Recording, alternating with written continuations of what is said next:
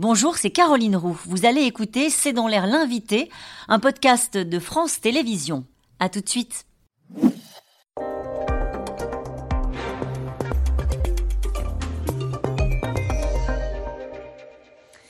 Bonsoir à toutes et à tous, bienvenue dans C'est dans l'air. Je reçois aujourd'hui Christophe Robert. Bonsoir, merci d'avoir accepté euh, cette invitation. Vous êtes délégué général de la Fondation Abbé Pierre et je vous reçois naturellement ce soir car les Restos du Cœur ont appelé à l'aide et cet appel a été suivi par d'autres associations. Je commence avec quelques chiffres. À la Croix-Rouge, les demandes alimentaires ont progressé de 7% euh, au premier semestre, semestre et affichent un déficit de 25 millions d'euros. On parle de la Croix-Rouge. L'armée du salut a doublé l'aide alimentaire qu'elle apporte euh, par rapport à la période d'avant-crise sanitaire. Je continue avec le Secours populaire euh, qui, ces dernières heures, alerte sur le manque de moyens.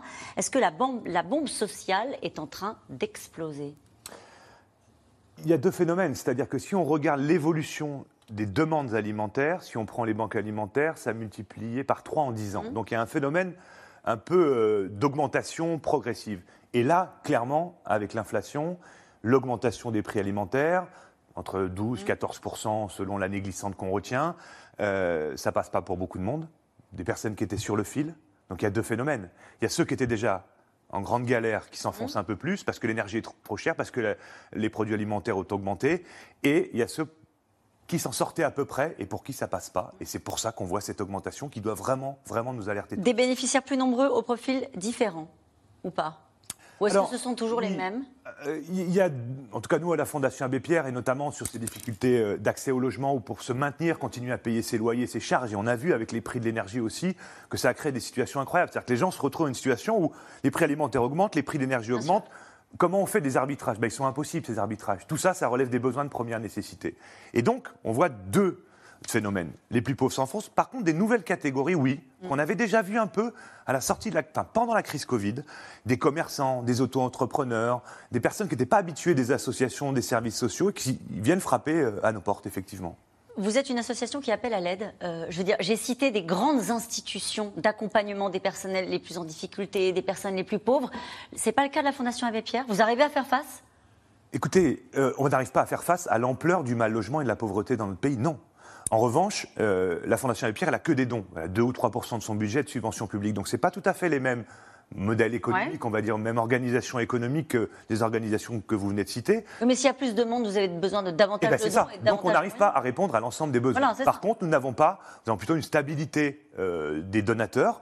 Parce qu'il y a deux phénomènes. Il y a des personnes qui sont des donateurs modestes, en fait, qui peuvent peut-être moins donner aujourd'hui du fait de l'inflation, mais il y en a d'autres qui savent aussi que le rôle des associations est essentiel dans ce moment-là. Ils mm. voient bien comment ça passe pas pour beaucoup de monde. Je ne sais pas si vous avez lu ce que dit Renaud Muselier dans un entretien à Nice matin. Il s'étonne du déficit des restos du cœur, qui est de 35 millions d'euros. Il dit Ça me paraît énormissime. S'agit-il de mauvaise gestion?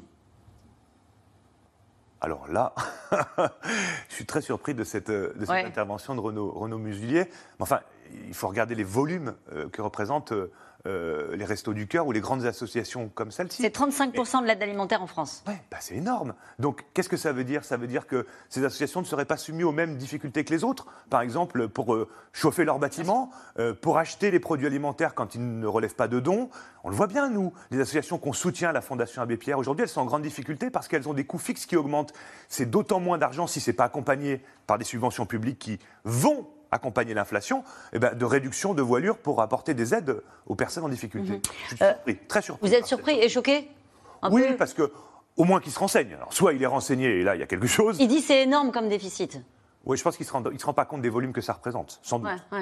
Et des budgets qu'il faut pour faire face. En tout cas, eh ben l'appel de Patrice Drouet, qui est président de l'Association euh, des maires de France, aussi a été, euh, a été euh, relayé. Les Restos du Cœur, si rien n'est fait, on pourrait devoir fermer d'ici trois ans, a dit le patron des Restos du Cœur. Le Crédit Mutuel a annoncé aujourd'hui, chez nos confrères d'RTL, donner 12,5 millions d'euros à la Croix-Rouge et, et, aux banques alimentaires. Total Énergie annonce 5 millions aux Restos du Cœur. On a entendu aussi que Bernard Arnault euh, pour LVMH a, donné 10 millions au Resto du Cœur. Merci le privé. Merci le privé, c'est utile. Je voudrais simplement dire quelque chose. Des associations comme les nôtres, ou la Fondation Abbé Pierre, agissent grâce aux dons. C'est quelque chose de merveilleux. C'est-à-dire que les gens sont, sont, généreux et on va pouvoir aider les personnes. C'est quand même extraordinaire. ça montre la générosité de ce pays. En même temps, toutes les fragilités dont on vient de parler, on les connaît. Des personnes qui n'arrivent pas à vivre dignement. Donc c'est bien qu'il y ait des associations comme les Restos du Cœur ou la Fondation Abbé Pierre qui viennent en aide. Mais ce qui serait mieux, c'est de donner des conditions de vie dignes à ces personnes pour qu'elles s'émancipent, pour qu'elles puissent vous savez, c'est pas facile d'aller frapper à la porte de l'aide alimentaire. Il faut le faire quand on est en difficulté, ou la Fondation Abbé Pierre, quand on a peur de perdre son logement, ou quand on est à la rue. Mais on voit bien que ça n'a pas suivi les minima sociaux. On voit bien que quand on est une femme seule avec deux enfants aujourd'hui à 1300, 1400 euros de salaire, on n'arrive pas à se loger dans les conditions actuelles. Vous voulez dire quoi Que c'est pas le rôle du privé, que l'État ne fait pas son si, job? ça veut dire que c'est le rôle des donateurs, c'est le rôle du privé, c'est le rôle des associations, mais pour venir aider ceux qui passent à travers les mailles du filet, pas pour répondre à une ampleur. Si on continue comme ça, qu'est-ce que ça veut dire? Ça veut dire qu'on dédouanerait la protection sociale, la puissance publique, les collectivités locales, l'État, et que finalement les associations prendraient le relais. Non, les associations sont là. C'est ce qui est en train de se passer, à votre avis? Un peu Il faut C'est-à-dire que le gouvernement se félicite de l'aide qui est apportée par ces entreprises privées euh, au Resto du Cœur et, à d'autres associations. Et visiblement, vous le dites que évidemment, votre association repose sur les dons, donc sans doute aussi à vos associations. Ouais. Le gouvernement se félicite, il ne devrait pas, il a donné 15 millions. Il se félicite et je m'en félicite aussi parce qu'il faut bien qu'on aide les personnes quand aujourd'hui elles ont faim ou elles cherchent un logement. Je m'en félicite également, sincèrement. En revanche, ce que je dont je ne me félicite pas, c'est de voir les outils de la protection sociale, le RSA, qui est à 600 mm. euros pour une personne seule. Comment vous vous logez? Comment vous payez vos charges? Comment vous alimentez? Vous vous soignez convenablement Ou euh, le fait que les loyers sont tellement chers qu'il y a des ménages qui dépensent 50% de leur budget. Ça, ça nécessite une intervention de la puissance publique. Sans doute, il restera toujours des personnes qui ne s'en sortiront pas. Elle ne le fait pas, suffisamment. Sur la question du logement, précisément, il y a un rapport regard sur euh, le mal logement qui a été publié aujourd'hui concernant les personnes SDF. La France comporte plus de, le plus fort taux euh, de SDF par rapport à sa population devant euh, l'Allemagne et la moyenne des, autres pays européens. On a vu il y a quelques jours qu'il y avait 2000 enfants qui étaient dans la rue. en France, le total des personnes qui dorment dans la rue en France aujourd'hui, c'est 209 000 personnes personnes qui sont en centre euh, d'hébergement et, réinsertion sociale. Ça, ces chiffres-là, euh, ça doit interpeller les pouvoirs publics euh, comme les donateurs privés ah mais complètement. en fait, qu'est-ce qui s'est passé? Grosso modo, en, en 10 ans, le nombre de personnes sans domicile a doublé en France. C'est pas vrai de tous les indicateurs. Il y a des indicateurs qui s'améliorent, la qualité des logements, le nombre de mètres carrés par ménage, si on parle du logement. Mais par contre, le phénomène des personnes sans domicile s'est accentué, s'est aggravé. Et là, il y a des réponses à apporter. Alors, pendant la crise Covid, le gouvernement a augmenté le nombre de places d'hébergement, mais ça n'a pas suffi. Alors, ça réduit un petit peu la tension. Mais quand on coupe pendant six ans sur les APL, qui sont le levier principal pour faire sortir de la pauvreté les ménages en France avec les minima sociaux, quand on coupe dans les APL, quand on coupe euh, chez les bailleurs sociaux 1,3 milliard en moins par an de l'aide, enfin de budget de l'État dédié au logement social, il y a un moment où ça a des conséquences. Et c'est là-dessus que la puissance publique doit corriger le tir. Nous, on pense qu'il faut un bouclier social en augmentant le RSA de 5%, les APL de 10% et en ciblant aussi sur l'énergie en augmentant le chèque énergie. Est-ce que vous trouvez une oreille attentive quand vous portez ce genre de, de propositions au sommet de l'État ou vous allez me voir venir auprès des entreprises. Je vous laisse réfléchir à votre réponse. Je voudrais que vous écoutiez euh, le patron du nouveau patron du Medef. Il s'appelle Patrick Martin et il évoque le rôle des entreprises justement par rapport à cette aide apportée à certaines associations. Dès hier, j'ai relayé euh, l'appel aux dons avec d'ores et déjà un bon écho. Et puis j'observe, vous venez de l'annoncer, qu'il y a un nombre croissant d'entreprises qui, qui, se manifestent et c'est très bien ainsi. Euh, même si on sait que euh, essentiellement les, les, personnes dans la souffrance hein, qui font appel notamment au Resto du Cœur, ce, sont, ce sont des étudiants, ce sont pour beaucoup des immigrés sans emploi et puis des femmes seules qui ne sont pas nécessairement nos salariés. Euh, donc, euh, on pourrait dire que ça n'est pas le rôle des entreprises. On le fait, on le fait souvent à bas bruit, on le fait dans tout le territoire, on le fait depuis des années, on va le faire plus encore. Alors? C'est bien, on va avoir besoin de tout le monde. Hein. Enfin, je veux dire, là, on est en train de parler de gens qui ne mangent pas à leur faim ou de gens qui ne sont pas logés. Donc, euh, je crois que quand on est face à cet état de fait, tout doit être fait pour aider. Donc, les donateurs, les entreprises.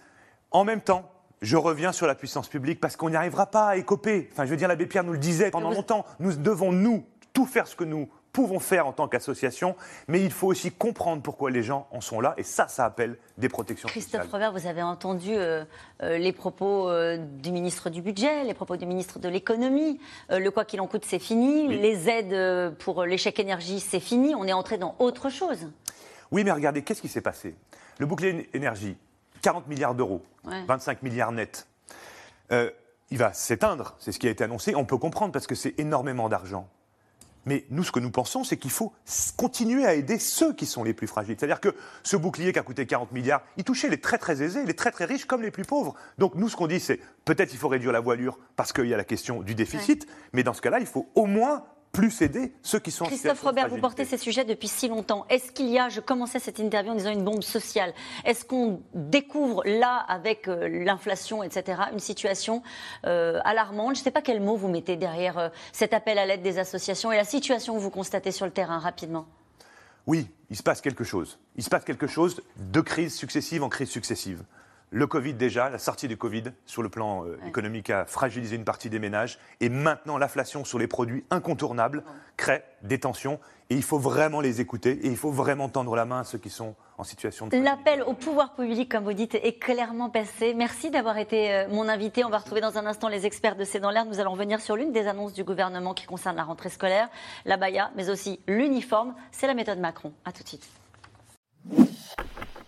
Merci d'avoir écouté C'est dans l'air. Comme vous le savez, vous pouvez désormais écouter l'intégrale, mais aussi l'invité ou vos questions à nos experts. Tous ces podcasts sont disponibles gratuitement sur toutes les plateformes de streaming audio. Et pour le replay vidéo, c'est sur France.tv, bien évidemment. À bientôt.